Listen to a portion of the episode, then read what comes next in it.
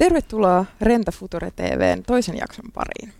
Minä olen Team Renta-urheilija Ella Junnila ja juontajaparini tänään toimii Team Rentan urheilija Kristiina Mäkelä. Tänään keskustelemme työturvallisuudesta ja kenen vastuulla se on.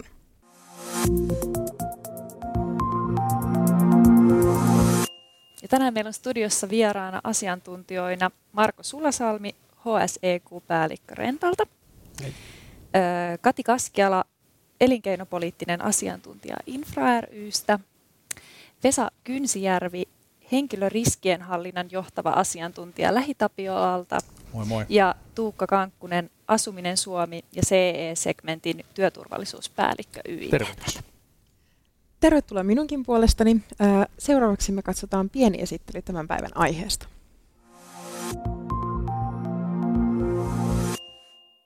Rakennusalalla työskennellään monimutkaisessa, voimakkaasti vaihtelevassa ympäristössä, jossa potentiaalisia riskitekijöitä on verrattain paljon.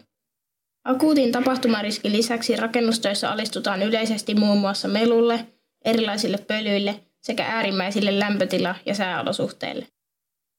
Työympäristön turvallisuutta, työn kuormitusta ja viihtyistä voidaan parantaa sekä teknisillä ratkaisuilla että asenteisiin vaikuttavalla paremmalla ymmärryksellä.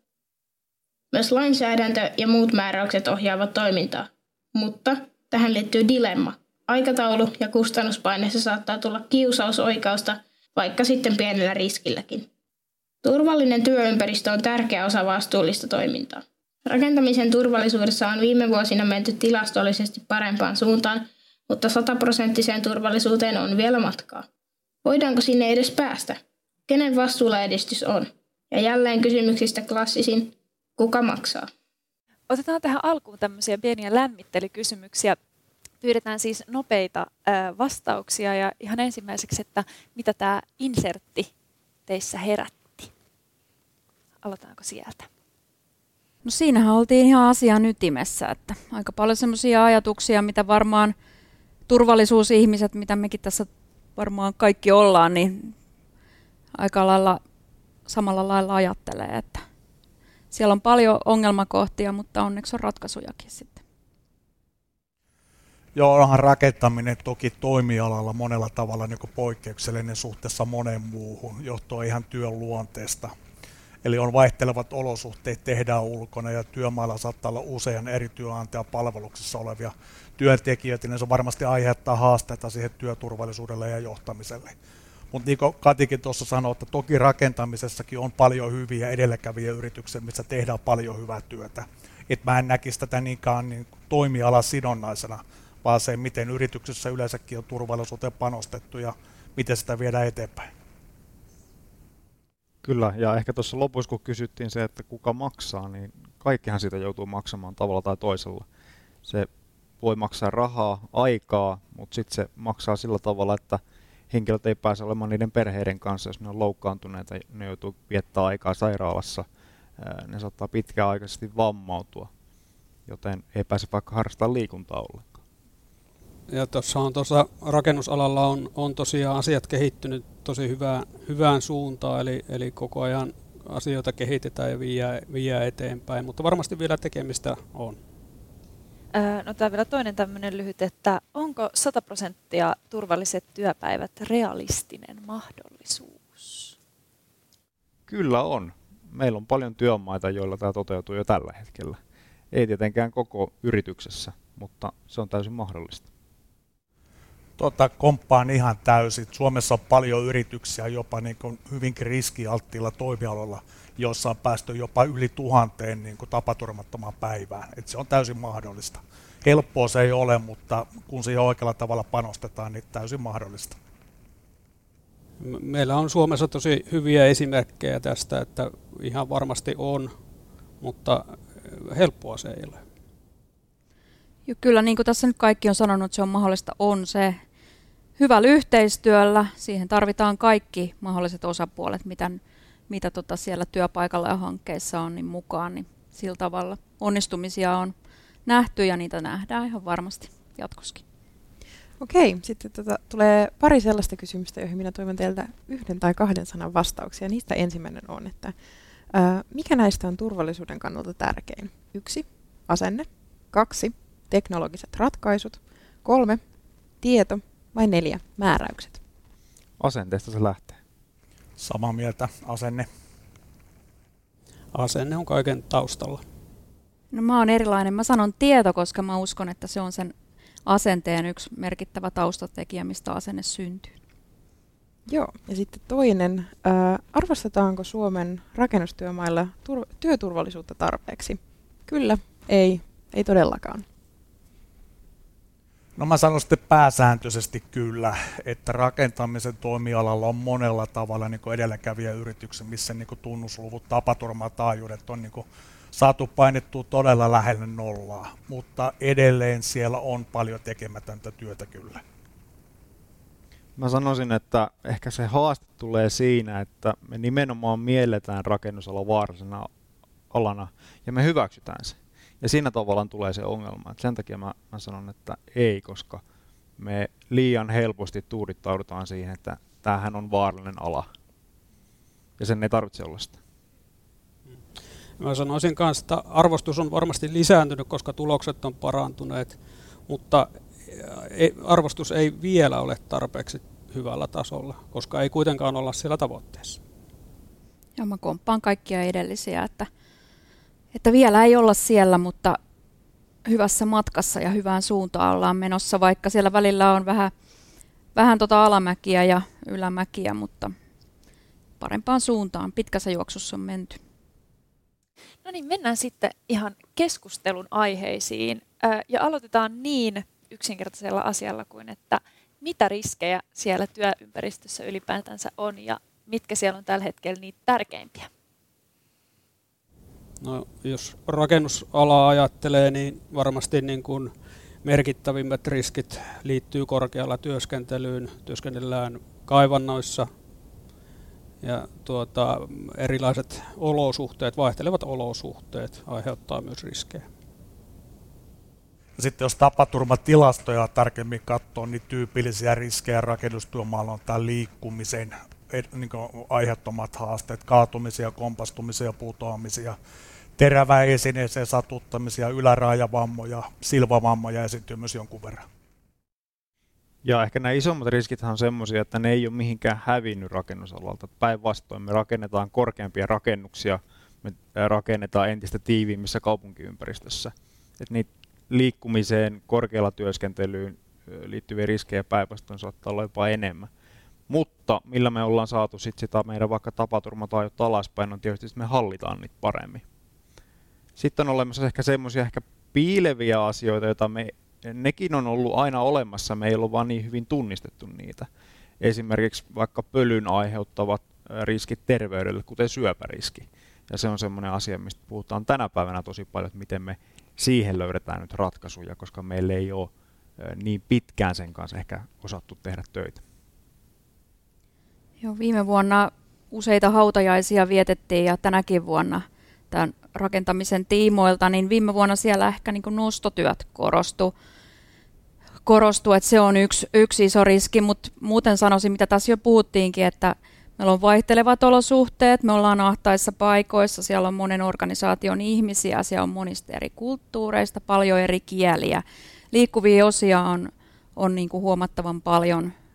Siinä se ehkä se, sit se kaiken hallitseminen on niin kuin se, se ratkaisu, mutta sitä kautta niitä riskejä sitten syntyy. Tietysti myöskin, niin jos mä edustan enemmän tätä infra-alaa, niin on paljon koneita, laitteita, niihin liittyviä asioita, ja sitä kautta myöskin sitten ehkä niitä riskejä. Joo. No, sä mainitsit näistä äh, piiloriskeistä, niin esimerkiksi pölystä, mm. niin äh, millaisia ne piiloriski, tai mitä muita piiloriskejä mahdollisesti siellä on, ja onko siinä tapahtunut kehitystä esi- äh, suhteessa historiaan niiden piiloriskien tunnistamisessa, ja mitkä on ehkä nyt ja tulevaisuudessa saattaa olla niitä piiloriskejä?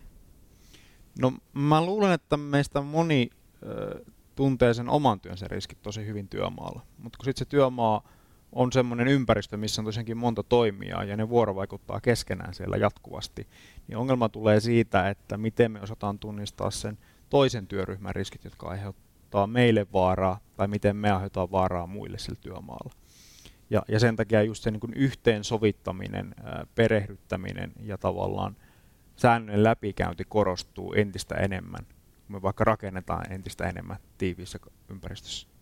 Onko siellä työmaalla halua, niin kun jos sä olet timpuri, joka on aina tehnyt asiat sillä yhdellä tietyllä tavalla, niin onko siellä sitä potentiaalia tai sitä niin kuin halua ottaa niitä sääntöjä käyttöön, koska niin helppo on vaan oikasta sinne vanhalle polulle, että kuinka tämä niin kuin oikeasti käytännössä ää, tavallaan toimii.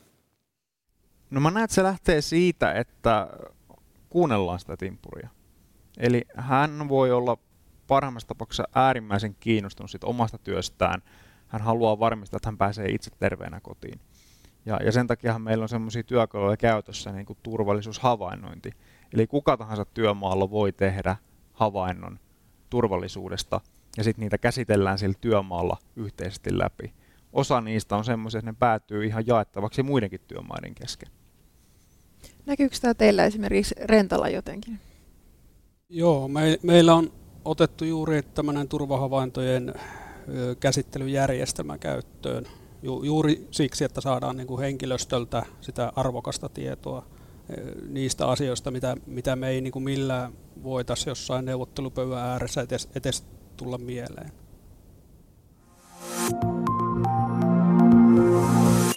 Seuraavaksi mä luen äh, lainauksen työsuojelun verkkosivuilta. Rakennusala on työturvallisuuden näkökulmasta tarkasteltuna haasteellinen ala. Oletteko te samaa mieltä ja, ja missä tämä voisi johtua, että näin on lausuttu? Oikeastaan nähän se. tulikin jo tässä niin kuin niin. alussa, että kyllä mä oon ainakin, anteeksi keskeytin, niin tota, juuri sitä mieltä ja niin kuin totesin, että tota, rakentaminen on monella tavalla poikkeuksellinen, just niin kuin totesit, että vaihtelevat olosuhteet ja vaihtuvat työympäristöt ja useida, usean niin kuin yrityksen työntekijöitä ja niin poispäin. Että siellä on paljon sellaisia riskejä, joita ei välttämättä monella muulla työpaikalla samalla tavalla realisoidu. Ja onhan se siis, nyt jos miettii muunlaista teollisuutta, esimerkiksi jotain prosessiteollisuutta, siellä voidaan niin kuin miettiä jokaisen henkilön ö, työpäivän aikana kulkureitit ja liikkeet, käännökset, ja ne niin kuin on aika stabiileja mutta meidän alalla mikään ei ole stabiilia. Se, mitä on tänään, niin se ei ole, ei ole enää huomenna samalla lailla, ja tota, näistä se niin kuin koostuu se, ehkä tämä meidän alan problematiikka. Mutta toisaalta se, se, se te, tekee myös siitä niin kuin tosi kiinnostavaa. Kyllä. Ja se työympäristöhän muuttuu jatkuvasti rakennustyömaalla. Eli jos me aloitetaan rakentaa kerrostaloa perustuksesta, niin neljän viikon päästä meillä on voinut tulla siihen neljä kerrosta lisää. Eli se työympäristö ja ne työvaiheet, mitä sillä hetkellä tehdään, niin on täysin erilaiset. Ja se muuttuu koko ajan ja tämä aiheuttaa nimenomaan niitä haasteita siihen yhteensovittamiseen. Eli siellä on paljon niin kuin inhimillisiä tekijöitä, ymmärsinkö oikein, mitkä tekee siitä haastavan? Kyllä. Niin, miten tämä inhimillinen tekijä nyt itse kukin määrittää. Mä ymmärrän sen niin, että ne on sellaisia niin tavallaan piiloriskejä, mitä äsken mainitsit tai kysyt, että No enemmän sellaisia asioita, mitkä niin liittyy siihen yksittäisen työntekijän niin tekemiseen. Eli onko hänellä fokus siinä työssä ja tota, miten kiire ja multitasking tai siviilielämähaasteet, tämän tyyppiset, niin miten se vaikuttaa se turvallisen työskentelytapaan? Kyllä. Renta kysyi asiakkaalta asiakaskirjeessä Gallupin omaisesti seuraavasti. Mikä näistä parantaisi eniten työturvallisuutta? Ja vaihtoehdot oli ää, tietoturvallista toimintatavoista, teknologiset ratkaisut, määräykset, lait ja asetukset tai asennekasvatus ja koulutus. Näistä ää, kaikista eniten ää, ääniä sai asennekasvatus ja koulutus, ää, 63 prosenttia vastasi näin. Ää, seuraavaksi eniten sai tieto turvallisista toimintatavoista, mutta ehkä yllättävästi teknologiset ratkaisut saivat nolla prosenttia äänistä. Öö, millaisia ajatuksia nämä numerot herättää? No, mä voisin sen verran kommentoida, että toki ne on kaikki niin ihan keskeisiä juttuja.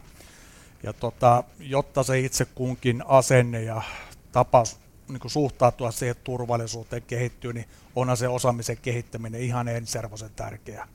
Mutta myös tämä teknologia, koneet, laitteet, niin mun mielestä sitä puolta ei voi väheksyä. Että sitä niin kuin teknologia oikealla tavalla kun hyödyntää, niin se poistaa aika usein se inhimillisen virheen mahdollisuuden. Toki sitä ei voi taas ulkoistaa niille koneille ja laitteille ja niin poispäin, että siitä tulee taas sitten omia riskejä, mutta tota, kyllä mä näen senkin niin oikeanlaisen hyödyntämisen niin hyvänä asiana. Joo, ja vaikka tuossa liputinkin tiimiasennetta, niin, niin tota, itsekin olen hiukan yllättynyt tästä, että teknologia ei saanut ollenkaan. Koska se on varmaan just näin, että teknologia on yksi tapa edistää taas, ottaa seuraavia askelia eteenpäin, kunhan se palvelee sitä käyttötarkoitusta. Eli se auttaa työkaluna meitä tekemään asioita turvallisemmin, mutta se ei saa kuitenkaan olla itseisarvo.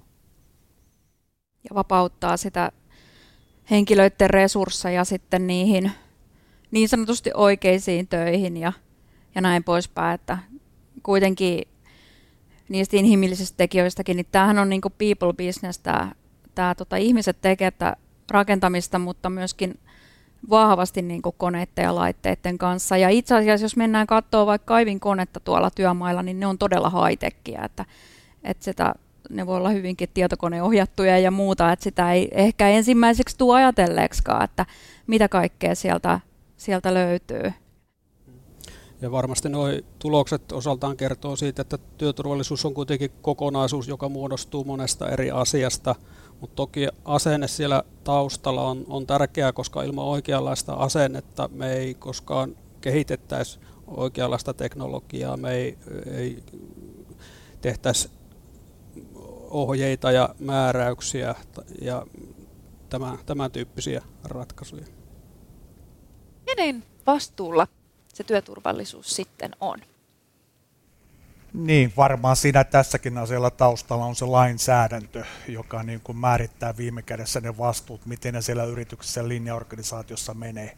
Mutta niin kuin tässä on jo aikaisemmin tullut, niin, niin lainsäädännössä kuin muutenkin ihan päiväselvä, että sitä työturvallisuutta ei voi kenellekään niin kuin ulkoista, vaan jokaisella meillä on ihan oikeasti niin lakisääteinen vastuu kuin velvollisuuskin hoitaa se oma tontti työturvallisuudessa voiko se just tämä, sitten tämä lainsäädäntö, niin onko se aina loogista ja järkevää vai voiko se myös sitten toisaalta hankaloittaa jotakin? Niin kuin? No mä näkisin, että enemmän siinä, jos sen lainsäädäntö koetaan hankalaksi, niin ei välttämättä niin kuin ymmärrä tästä kokonaisuutta, miksi näin on. Ja ensinnäkin se lainsäädäntö, niin sehän on vain minimi, mitä työpaikalla niin asiat pitää olla mutta sitten valveutunut yritys, joka oikealla tavalla niin investoi siihen turvallisuuteen, niin ymmärretään sen merkityksen, minkälaisia kustannuksia tapaturmista aiheutuu ja mitä se voi aiheuttaa maineriskiä ja henkilöstön saatavuuteen, vaikuttaa jopa sopimusten saatavuuteen. Että siellä on paljon tämmöisiä niin piileviä tekijöitä vielä taustalla.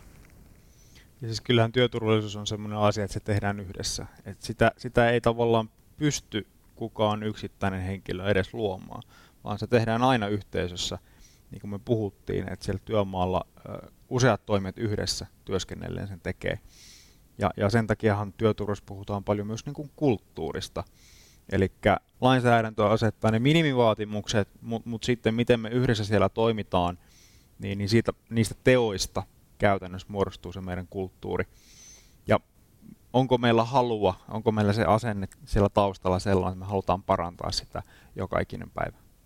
Joo, ja kyllähän siis niin kuin jos sitä lainsäädännön ongelmia miettii, niin kyllähän niitä ongelmat on ehkä siitä, kuinka niitä tulkitaan. Et joskus nyt esimerkiksi tota, rakennustyöhön liittyvää asetus, turvallisuusasetusta ollaan just parhaillaan päivittämässä, niin siellä todennäköisesti niin kuin muutetaan sellaisia kirjauksia, mitkä on ollut epäselviä. Eli tavallaan niitä voi tulkita melkein kuinka vaan. Ja tota, niin kuin mikä, mikä itselle niin kuin on paras. Et se on niin kuin se, se ongelma. Ja sitten taas toisaalta niin kuin tästä yhteistyöstä, että varmaan ne epäonnistumiset ja monet tapaturmatkin liittyy siihen, että se yhteistyö ei ole niin kuin pelannut. Eli kaikki ei ole sitä omaa vastuukenttäänsä hallinnut niin kuin pitäisi. Että se, joka menest, ne menestyvät jos nyt mietitään tästä turvallisuuden kannalta, niin se on varmaan se tapaturmattomuus nyt esimerkiksi, niin, niin ne, jotka parhaiten menestyy, niin ne parhaiten, parhaiten niin kuin hallitsee sen, sen yhteistyö ja sen koko sen homman hallitsemisen ja ottaa eri osapuolet mukaan. Että, mm. näin. Ja lainsäädäntökin lähtee siitä, että vastuu jakautuu sekä, sekä tekijälle että sitten työtä teettävälle organisaatiolle ja yritykselle. Ja sitten jos seurausten näkökulmasta ajattelee, niin hyvin, hyvin tuota, varmasti su, suurimman vastuun kantaa sitten tekijä itse ja hänen, hänen ehkä lähipiiri, mutta myös sitten yritys, yritys ja esimiehet. No mikä merkitys varusteilla, koneilla ja laitteilla on sitten työturvallisuuteen? No työturvallisuus on, on kokonaisuus, joka muodostuu monesta asiasta ja koneet ja laitteet on, on yksi osa ja niitä on vuosien saatossa kehitetty hyvään suuntaan ja varmasti osaltaan ovat parantaneet työturvallisuutta. Joo, no tämä tosi konevoittosta tämä rakentaminen. Ehkä talon rakentamisessa ne koneet voi olla vähän pienempiä. Infrarakentamisessa ne voi olla niinku valtavan suuria. Että tota, et sitä kauttahan ne on niinku erittäin merkittävä asia. Voisin sen verran kompata, mitä Marka sanoi tuosta, että tänä päivänä ne koneet ja laitteet ne on jo niin kehittynyt, että itse asiassa kun aletaan sitten tutkia niitä sattuneita tapaturmia, niin aika harvoin siellä on kuitenkaan nyky selittävänä tekijöinä puutteet niissä koneissa ja laitteissa, vaan yleensä se jollain tavalla liittyy siihen yrityksen prosesseihin ja ennen kaikkea se ihmisen tapa toimia siinä tilanteessa. Me, sinänsä se on niin mun merkittävä rooli, koska mehän pyritään lähtökohtaisesti riskit ensisijaisesti aina kokonaan poistamaan. Ja sen jälkeen, jos me ei voida niitä poistaa, niin sitten mietitään niitä muita hallintatoimenpiteitä esimerkiksi jo valitsemalla lähtökohtaisesti oikea työväline oikean työtehtävään, niin me voidaan jotain riskejä kokonaan poistaa. Tai sitten me voidaan pienentää niitä, kuten vaikka sirkkelin teräsuoja, hyvä esimerkki tavallaan, että sä paljon epätodennäköisemmin saat sormet vietyä sinne, ellei se ei jää enää sen niin henkilön oman toiminnan varaan pelkästään. Kyllä, ja tästä kun lainsäädännöstä on jo puhuttu, niin kyllähän työturvallisuuslakikin jo edellyttää, että käytetään vaan – juuri siihen käyttötarkoitukseen soveltuvia hyväksyttyjä koneita ja laitteita. Ehkä se inhimillinen riski tulee sitten esimerkiksi niiden tarkastamisessa. Eli muistetaanko me aina varmistaa ja tarkastaa itse, että toimivathan ne varmasti juuri niin kuin niiden on suunniteltu toimiva. No olisiko teillä antaa jotain konkreettista esimerkkiä siitä, että miten äh, vaikka erilaiset varusteet on lisännyt työturvallisuutta tällä alalla? No onhan nyt esimerkiksi ihan nämä suojavarusteet, mistä tietysti kun työturvallisuudesta puhutaan, niin siinä vaiheessa, kun silmäsuojaimet voimakkaasti tuli tänne meidän alalle ja, ja lähtökohtaisesti niitä pitäisi käyttää joka paikassa, niin silmätapaturmien määrähän niin kuin romahti. Että tota, se jo kertoo, että sillä on niin kuin valtava merkitys menevätkö ne käyttöön? Kun tulee joku tämmöinen uusi, niin löytyykö se vai kaivetaanko välillä sitten niitä kypäriä vain jälkikäteen, että ne on siinä lähistöllä, jos, jos niin kuin joku sattuu paikalle katsomaan? Se vie aina aikaa. Et se on niin sellainen kulttuurin muutos. Että se, et esimerkiksi siinä vaiheessa, kun vaikka kypärät on tullut, tullut alalle, niin se, se vie aikaa. Toisaalta nyt se on jo ihan itsestään selvää, että ne on päässä. Että se on ehkä naivia ajatella, että jos tulee joku uusi vaatimus, että se on niin kuin saman tien käytössä. Niin se ei ole, että se, se, se vaatii sellaisen, sellaisen pitkällisen niin kuin tottumisen. Ja toisaalta, nyt vaikka nämä silmäsuojaimet esimerkkinä, niin sen jälkeen kun se vaatimus on tullut, ne on myös kehittynyt aivan valtavasti. Et nyt löytyy esimerkiksi malleja, mitkä, mitä ei sitten niin millään saa, saa höyrystyä, että ne olisi osumeet ja, ja näin poispäin. Että jokaisen, jokaiselle nenälle löytyy ihan varmasti sopivat ja miellyttävät suojaimet. Ja se on ihan tullut tämän vaatimuksen kautta, että valmistajat kehittää niitä. Joo, ja toki tässä pitää aina muistaa, että kaikki kaikessa on se niin kuin riskien hallinta. Jos miettii jotain rakennustyömaata, niin kuulosoimet vastaavat, no totta kai se vaikuttaa siihen, että ei välttämättä kuulla, mitä siinä muualla työympäristössä tapahtuu mutta kuitenkin nämä riskien hallinnan näkökulmasta on todettu, että se vie sitä turvallisuutta kuitenkin enempään, tai niin oikealla tavalla eteenpäin, ja totta kai ihan perusteltu siitä näkökulmasta. Ehkä jokaisella pitää käydä semmoinen naksahdus siellä omassa päässä, että miksi niitä suojaamia vaikka käytetään. Et esimerkki tämmöinen niin keskustelu, jossa henkilö työskenteli sisätiloissa ja ihmetteli, minkä takia pitää käyttää kypärää, ja hänellä oli leukahina auki. Ja siinä käytiin sitten semmoinen keskustelu, että hän työskenteli pukilla, noin metrin korkeudessa, jolloin jos hän siitä olisi kaatunut, niin hän olisi lyönyt takaraivansa betoniin, jolloin sillä kypärällä oli siinäkin merkitys. Eli, eli ehkä mennään vähän siihen tietoon kuitenkin, että että pitää olla ymmärrys siitä, että miksi tämä on tärkeää. Ja, ja pitää perustella, pitää rohkeasti kysyä miksi, miksi näin tehdään, jotta se ymmärrys muodostuu. Ja monta tarinaa löytyy tosiaan, missä, missä tuota, ö, kypärä tai turvakengät on, on niin pelastaneen henkilön terveyden. Ja ihan toi, minkä Vesa toi tuossa esiin, niin sekin on tosi hyvä näkökulma, että myös suojaimista saattaa aiheutua jonkunlaista riskiä, että se on sitä optimointia ja hakemista, että milloin ja minkälainen suojain on, on tähän työhön se oikea.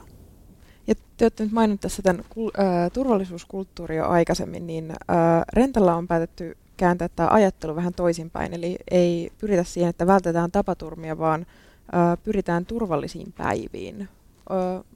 Onko tämä sama asia vai eri asia, ja mitä hyötyy tällaisesta ajattelun kääntämisestä on?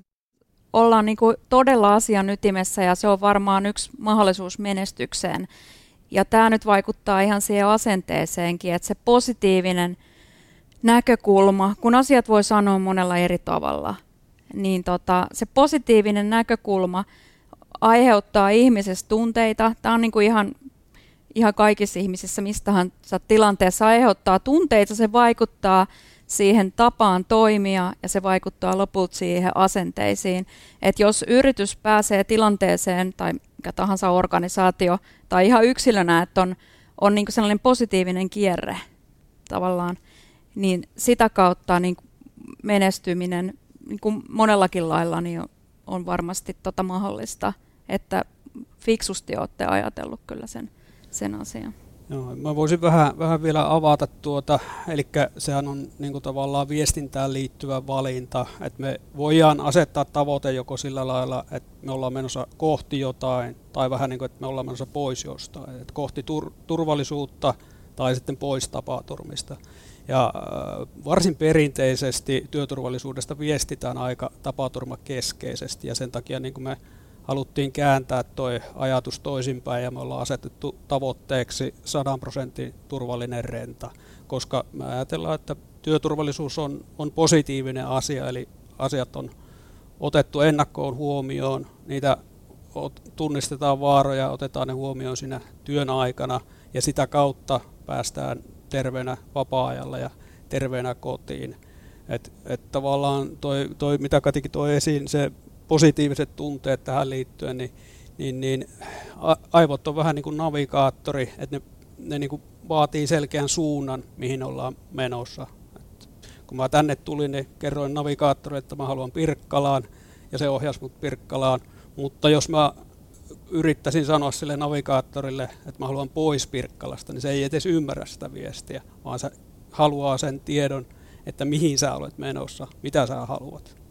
Mutta onko tämä sitten myös osittain sosiaalisista taidoista kiinni, koska onko siihen niin kuin tavallaan puututtu, koska silloin kun ilmapiiriä vaihdetaan, mutta sitten jos samalla mietitään, että on joku kiireinen työmaa, missä on ö, joku ongelma ja siellä on niinku tunteet jo valmiiksi kiristynyt, niin eikö tämä ole just semmoinen tilanne, missä sitten ollaan menossa sinne riskin puolelle, että miten siinä vaiheessa muistuu kaikki ne turvatoimet, kun on muutenkin jo niin kuin pieni hätä päällä, että onko tämmöiseen panostettu, kannattaisiko panostaa? No mun mielestä ne positiiviset asiat voi olla myös ratkaisuja niihin haastaviin tilanteisiin. Me kannustetaan tekemään myös positiivisia turvallisuushavaintoja. Eli kun sä näet vaikka, että joku asia on tehty todella hyvin ja turvallisesti, niin tee sitten positiivinen havainto. Ja se voi olla vaikka joku uusi ö, työkalu tai laite, joka on todettu hyväksi, että hei, tää on, mä testasin tätä, tämä oli tosi hyvä turvallisuuden kannalta, laitanpa tämän eteenpäin. Ja, ja sitten kun se henkilö muistaa, ai niin, tästähän oli muuten tämmöinen positiivinen havainto tehty, niin tässä on se ratkaisu mun ongelmaan. Toinen hyvä tapa on miettiä vaikka vaaratilanteita. Eli vaaratilannehan on sellainen tapahtuma, jossa vältytään henkilövahingolta, kenellekään ei, ei satu mitään, mutta se on ollut tosi lähellä tai meillä on käynyt jotakin materiaalivahinkoa. Eli esimerkiksi jos meiltä vaikka tippuisi katolta joku esine ja, ja alas tullessaan, niin se, se hajoaa tai se rikkoo vaikka alapuolella olevan auton, mutta kenellekään henkilölle ei tapahdu mitään. On hyvä lähteä miettimään, että mitkä oli ne oikein tehdyt asiat, jotka esti sen, että kenellekään ei siinä käynyt mitään. Vaikka se, että se alapuolinen alue olikin rajattu oikein. Eli se positiivinen juttu siinä, jonka takia siellä ei ollut ketään. Ja sitten tämä navigaattoriasia, niin tuli, tuli mieleen se, että tota, yksi asia, mikä siinä on se, on, on, että kun on hyvin suunniteltu, työt on hyvin suunniteltu, kaikki tietää, mitä on tarkoitus tehdä ja mikä minkäkin ö, henkilön tai organisaation vastuulla on ja aikataulu mielessä, että, että tota, kuka missäkin milloinkin tekee. Sekin on tavallaan se suunta ja se oikea suunta. Ja kun, kun se tieto on jaettu kaikille, niin yleensä, yleensä sellaisissa tilanteissa se homma rullaa, se on tuottavaa, tehokasta ja se on turvallista. No mikä merkitys teidän mielestä turvallisuudella on sitten niin työn mielekkyydelle? Että äh, onko hyvä turvallisuus, tekeekö se työstä mielekkäämpää vai koetaanko se ehkä edelleen semmoisena byrokraattisena ja äh, työn mielekkyyttä negatiivisella tavalla vaikuttavana tekijänä? Mun mielestä ne ei voi mitenkään olla toisia poissulkevia asioita. Tänä päivänä yhä enemmän puhutaan niin työkyvystä ja siihen liittyy työturvallisuus, työhyvinvointi, työkykyasiat. Ja jos ajattelee jopa niinkin yksinkertaista asiaa kuin työmaa siisteys ja järjestys, se tota, sattuneessa tapaturmissa se on tyypillisesti yhtenä selittävänä tekijänä noin kolmanneksessa niissä. Ja tämmöisen asian kuntoon laittaminen, että se ensinnäkään vaadi euroja. Ja kun työmaa on kunnossa, niin kaikki turvallisuuspoikkeamat, ne havaitaan huomattavasti helpommin. Työ on sujuvampaa, ei tarvitse etsiä työkalua, se helpottaa työn tekemistä ja sitä kautta tuottavuutta. Eli ne ei ole millään tavalla niin kuin ristiriidassa, vaan ne tukee toinen toisiaan. Joo, työmaan portille, kun menee ja katsoo sitä yleisjärjestystä ja siisteystä, niin siitä pystyy suoraan arvioimaan, että mikä sen työmaan turvallisuustilanne on ja mikä sen taloustilanne on. Että ne menee ihan niin kuin korreloi. Jos ne hommat ei ole sitten ihan jiirissä, niin miten se saataisiin niin? Kuka olisi se, joka, onko se sitten se vastaava vai, vai millä ne saadaan niin kuin tämmöisessä paikassa, missä ei turvallisuustoimet toimi, niin, niin takaisin raiteille? Onko siihen jotain selkeää?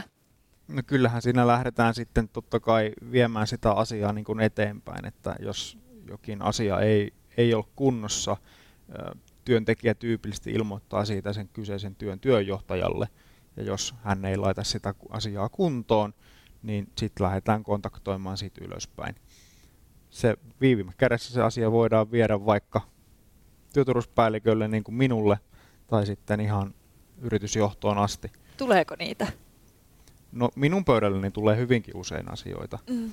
Sitten johtajien kanssa niistä keskustellaan kyllä säännöllisesti, ehkä isommassa kuvassa katsoen sitä kokonaiskuvaa enemmän. Onko se saanut niitä sitten käännettyä niitä työmaita niin, että sieltä, sieltä saataisiin riskejä vähemmäksi? Ehdottomasti. Ja, ja Mä näen, että se iso muutos on nimenomaan tapahtunut siellä asenteissa. Eli ollaan saatu käännettyä se hoksahdus siellä päässä. Ei ole tarvinnut muuta sen konkreettisempaa. Se menee siihen, että ymmärretään se oma rooli ja ehkä nyt tavallaan työmaalla. Meillä on semmoinen sanonta, että jokainen työmaa on vähän niin kuin vastaavan mestarin näköinen. Ja se on, se on hyvin totta, koska se kuitenkin lähtee sieltä johtamisesta, että et, miten ammattiylpeä sä oot siitä työmaasta, miten siellä asiat hoidetaan. Ja se työturvallisuus on yksi osa sitä kokonaisuutta ja sitä ammattiylpeyttä. Ja silloin kun keskustelujen kautta se saadaan se ymmärrys siitä ammattiylpeydestä esimerkiksi sille vastaavalle mestarille, niin hyvin usein hän pystyy viemään sen saman koko siihen työmaahan. Tota, nyt kun me ollaan puhuttu siitä, että miten sitä hyvää ää, työturvallisuuskulttuuria voisi rakentaa ja miten sitä voisi edistää, niin ää, mitkä voisit mahdollisesti olla sellaisia riskejä, mitkä voisivat hyvän työturvallisuuskulttuurin tappaa jollain työmaalla tai jossain työyhteisössä? No se on varmaan yksi juttu, mitä toit esille, että siellä työntekijä nostaa jonkun ongelman esille, siihen ei puututa tai kerätään niitä turvallisuushavaintoja, koskaan ei tapahdu mitään. Tai sitten tulee mieleen tämä vastaavan mestarin rooli, että jos tavallaan se, sitä ei niin kuin esimerkillä johdeta, että jos lähtökohtaisesti siellä vaikka suojavarusteiden osalta, niin johto rikkoo sitten niitä sääntöjä, niin sitten se ohjaa niin kuin väärään suuntaan. Ja tota, kyllähän se, jotenkin se liittyy ehkä vähän siihen tiedonkulkuun ja siihen tietoon ja Niin ja sitten, että onko se turvallisuus oikeasti prioriteetti sinne niin kuin tekemisessä muutenkin kuin korulausassa tai huoneentaulussa, myös silloin, kun on aikataulupainetta tai kiirettä, että sitä turvallisuutta niin kuin ei katsota läpi sormia, vaan se on aina niin kuin siinä keskiössä kaikessa tekemisessä. Ja se on ehkä myös niin hyvinvointikysymys siis siinä mielessä, että tekisitkö itse töitä sellaiselle, joka ei ole kiinnostunut siitä, että miten sulla menee, onko sulla turvalliset olosuhteet työskennellä. Et, et tavallaan se on välittämistä. Työturvallisuus on hyvin pitkälti välittämistä työkaverista ja itsestä. Ja jos sitä välittämistä ei välity, niin se kyllä tappaa sen innon kehittää niitä asioita. Mitä sitten vielä niin kuin, äh, tämmöinen ehkä perinteinen tilanne, todellisuus versus puheet, että otetaanko niin kuin esimerkiksi rentalla nämä turvallisuuskysymykset äh, kuinka tosissaan tuolla äh, lattian tasolla? Miten se näkyy siellä arjessa? No, kyllä tässä niin kun on, on tehty paljon asioita viimeisten vuosien aikana et, ja se näkyy, näkyy tuloksissa ja kyllä se näkyy ja kuuluu tuolla kentällä, kun käy juttelemassa, niin ihmiset on kiinnostuneita näistä asioista ja tuo niitä asioita esiin. Puhutaan työturvallisuudesta ja puhutaan näistä ratkaisuista, niin sillä tavalla se näkyy. Joo. Oletteko te itse joutunut muuttamaan omassa toiminnastanne jotain turvallisemman työympäristön vuoksi? No, Kukaan ei myönnä. Tosta, mieleen, mulle tulee tuosta mieleen tavallaan se, että ää, tavallaan se turvallisuus ja se ehkä asennoituminen siihen, niin sehän on kunnolla vasta muuttunut silloin, kun sä alat tekemään turvallisesti myös työajan ulkopuolella. Eli sä mietit sitä vaikka kotimatkalla, ajamassa autolla, vaarannaksa muiden turvallisuuden omalla holtittomalla käytöksellä, jos va- vaikka harmittaa joku asia tai, tai on stressiä tai muuta. Ja, ja se on niinku se pihvi siinä jutussa ja se tavallaan ydin että tavallaan aletaan oikeasti välittää muista ja itsestä. Jos se johtuu se ongelma siitä väsymyksestä ja stressistä, niin kuinka helposti niin kun siihen puututaan tavallaan, että et, onko se sitten, että työterveyteen vai, vai niin kun, millä tavalla, että jos työmaalla kaveri näkee, että nyt toi mun duunikaveri tuossa on aivan puhki, että tästä ei tule kyllä mitään, niin onko se sitten vaan, että, että nyt olikohan tämä päivä tässä? Mä haluaisin kyllä kannustaa kaikkia kuulijoita siihen, että oikeasti välitetään sitä kaverista, kysytään miten menee, mitä kuuluu, mikä painaa mieltä. Sillä kaverilla voi olla jotain sillä taustalla, josta hän haluaa kertoa tai ehkä ei, tarjota niitä työkaluja hänelle siihen, koska se on vaan niin pirun tärkeää, että me päästään terveenä kotiin ja että me ollaan myös täällä päässä terveitä. Voisin sen verran kompata, että se mitä sanoit tuosta, että myös niin kuin vapaa-ajalla, mitä se näkyy se turvallisuus, niin se on just näin, että on tosi paljon tutkimuksia siitä, että kun se työpaikan turvallisuuskulttuuri on oikealla tavalla jalkautunut arjen tekemisiin, niin itse asiassa niille samoille ihmisille, jotka arvostaa sillä työpaikalla sitä työturvallisuutta, niin niille sattuu huomattavasti vähemmän tapaturmia myös vapaa-ajalla, just niin kuin totesit. Ja se on osoitus siitä, että silloin se asia on oikeasti mennyt sinne korvien väliin. Ja kyllähän tuohon kysymykseen liittyen, niin hyvät esimiehet on, on niin aina anturat auki ja ne osaa kyllä tunnistaa. Viime viikolla meillä oli juuri esimieskoulutusta ja siellä, siellä tuli tosi hyviä esimerkkejä, miten esimiehet näkee ja kuulee kyllä heti, jos joku on vähän allapäin tai käyttäytyy eri tavalla kuin aikaisemmin, niin kyllä, kyllä se otetaan niin kuin puheeksi siinä, että onko nyt kaikki hyvin ja he osaa sitten tarpeen mukaan säätää sitä päivän työpanosta sen henkilön osalta. Onhan se semmoinen yhteistyö ja kommunikaatio on niin kuin avainroolissa, mutta kyllä jos nyt kuuli, että ison työmaan ohi, niin ne yleensä ne työmaaparakit on kaksikerroksisia. Yläkerrassa on toimihenkilöt ja alakerrassa on työntekijät ja joskus ne voi tuntua aika pitkiltä ne portaat sinne yläkertaan, että, että se, että siellä oikeasti niin kuin syntyy se keskustelu. Ja joskus itse kun koulutin työturvallisuuskortteja työntekijöille, niin siis se joka ikinen työntekijä on aivan varmasti sitä mieltä, että se on todella tärkeää, että pääsee terveenä kotiin. Ja siis se keskustelu soljui ja se meni hienosti, kun siinä oli se työryhmä. Jos sinne tuli sitten yksikin työjohtaja istumaan, niin se niin tyrehtyi. Mutta mä uskon, että tämä on muuttunut ja tämä ala on oppinut siinä keskustelussa sitten, sitten tota, ja kommunikaatiossa ja sitä kautta tämä tilanne varmaan on parantunutkin. Toivotaan niin, koska se kuulostaisi ainakin hyvältä ja kaikin tavoin järkevältä. Tuleeko mieleen vielä jotain ää, tärkeitä asioita? Joo, to, yksi, yksi liittyy tähän yhteistyöhön, että on uudenlaisia urakkamuotoja, tämmöisiä fiksuja tapoja toimia, mitkä toimii ihan maalaisjärjellä ymmärrettäviä on nämä allianssiurakat, missä niin on niin rakentaja kuin tilaaja kuin suunnittelija niin saman pöydän äärellä miettimässä asioita, mutta myös muissa urakkamuodoissa otettu käyttöön.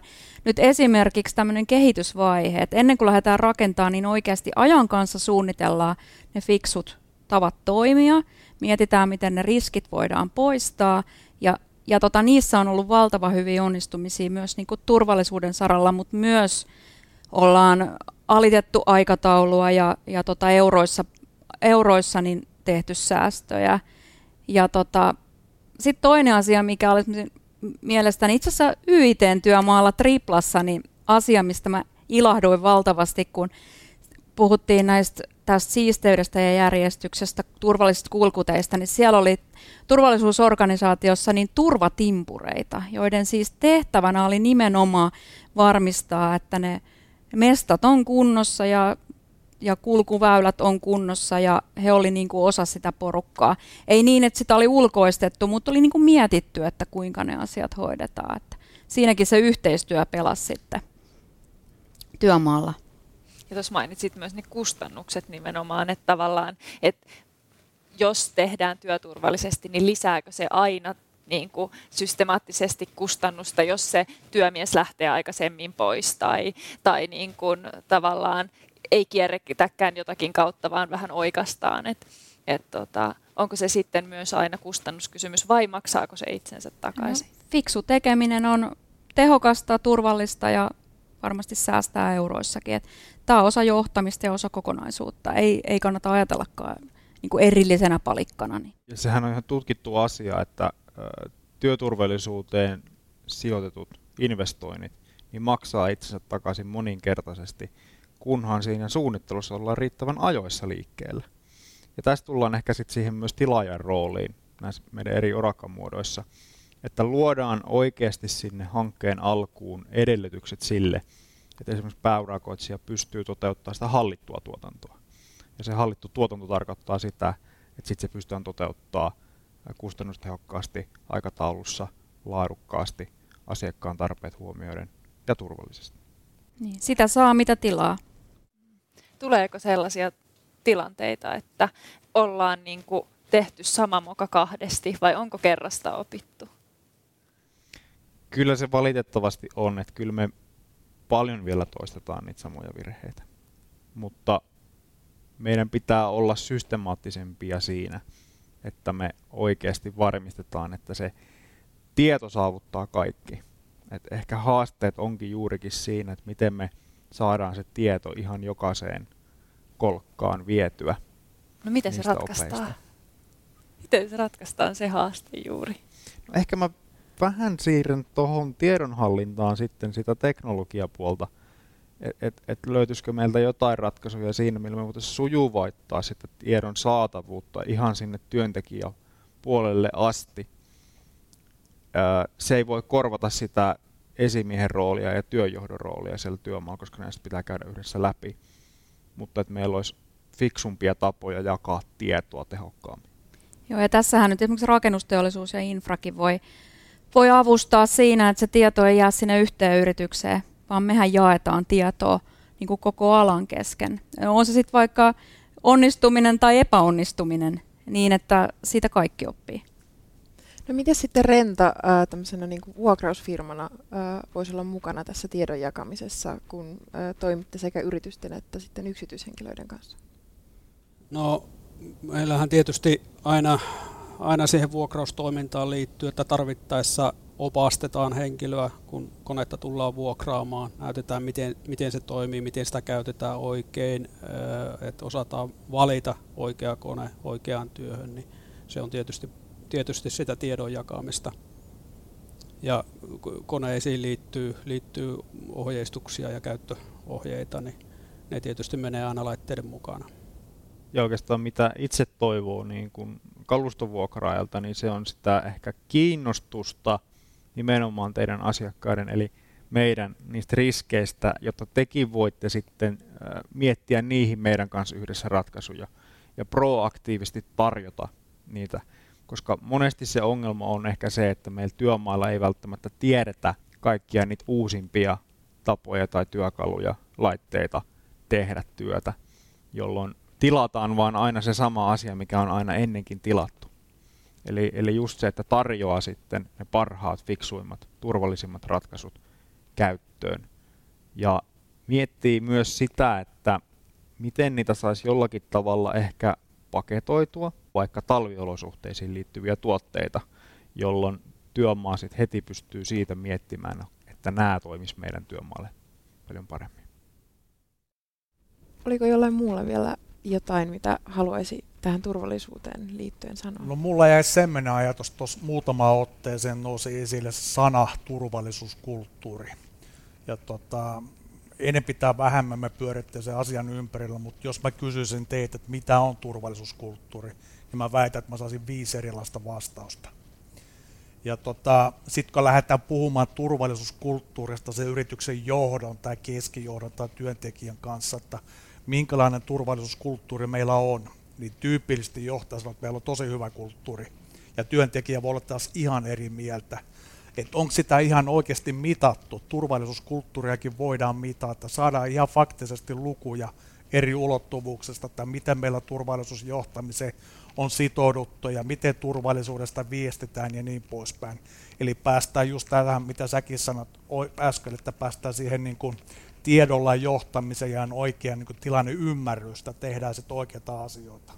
Ja tämä on ehkä hyvä huomioida myös, kun puhutaan turvallisuuskulttuurista ja minkälainen se missäkin yrityksessä on. Ja kulttuuriahan ei määritä niinkään se, että mitä me sanotaan, vaan sitä määrittää se, että mitä me tehdään tai mitä me jätetään tekemättä, vaikka turvallisuuden eteen. Yritysjohdolla pitää olla todella vahva halu ja asenne siihen, että edellytetään sitä koko organisaatiota oppimaan niistä tapahtumista ja kehittää niitä ratkaisuja. Et tietyllä tavalla, miten mä näen, että miten meidän on mahdollista päästä seuraavalle tasolle turvallisuudessa, niin on se, että entistä voimakkaammin ensinnäkin yrityksen sisäisesti me otetaan esimerkiksi meidän suunnittelua, hankintaa mukaan, sen työmaiden kanssa miettii niitä ratkaisuja, ja sen lisäksi me hyödynnetään meidän kumppaneita kuten vaikka kalustovuokraajia, siihen, että mietitään jo niin kuin vakioituja ratkaisuja siihen, että miten nämä voidaan tehdä fiksusti. Ja ne ei ne välttämättä ne teotkaan aina, niin tarvii olla niin suuria. Että yksi erittäin hyvä, hyvä niin kuin tapa toimia on, että jos tulee joku ongelma, se ihan mikä tahansa siellä työmaalla, niin ennen kuin rynnätään pelastaa tilanne, niin mietitään minuutti, tehdään pikkusuunnitelma, niin todennäköisesti tapaturmaa ei satu.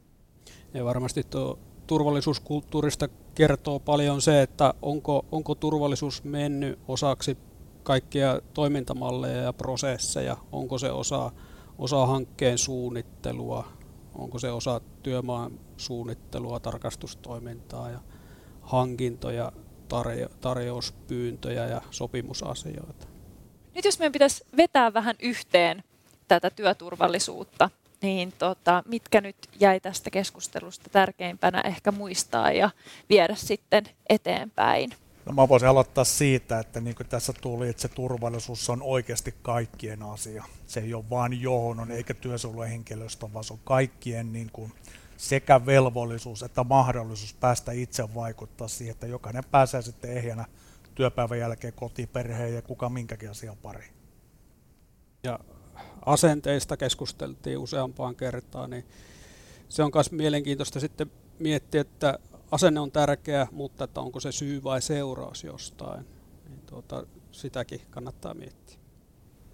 Ja sitten tota, tämä yhdessä tekeminen ja, Ja hyvä suunnittelu ja se, että kaikki tietää, mitä ollaan tekemässä, niin sitä kautta niin todennäköisesti se työ on myös turvallista. Se, että välittää niistä työkavereista, välittää itsestään ja jakaa niitä oppeja eteenpäin, tekee vaikka niitä turvallisuushavaintoja, herättää niistä keskustelua, että hei, miten me voidaan parantaa tätä turvallisuutta tänään. Onko se sitten vaikka joku uusi työkalumenetelmä, tapa tehdä sitä, tai joku uusi kalustoratkaisu. Kaikki otetaan, kaikki työkalut käyttöön. Kiitos kaikille vieraille. Kiitos Kristiina, että vedit tämänkin jakson minun kanssani. Nähdään taas seuraavan Renta Future TVn jaksossa.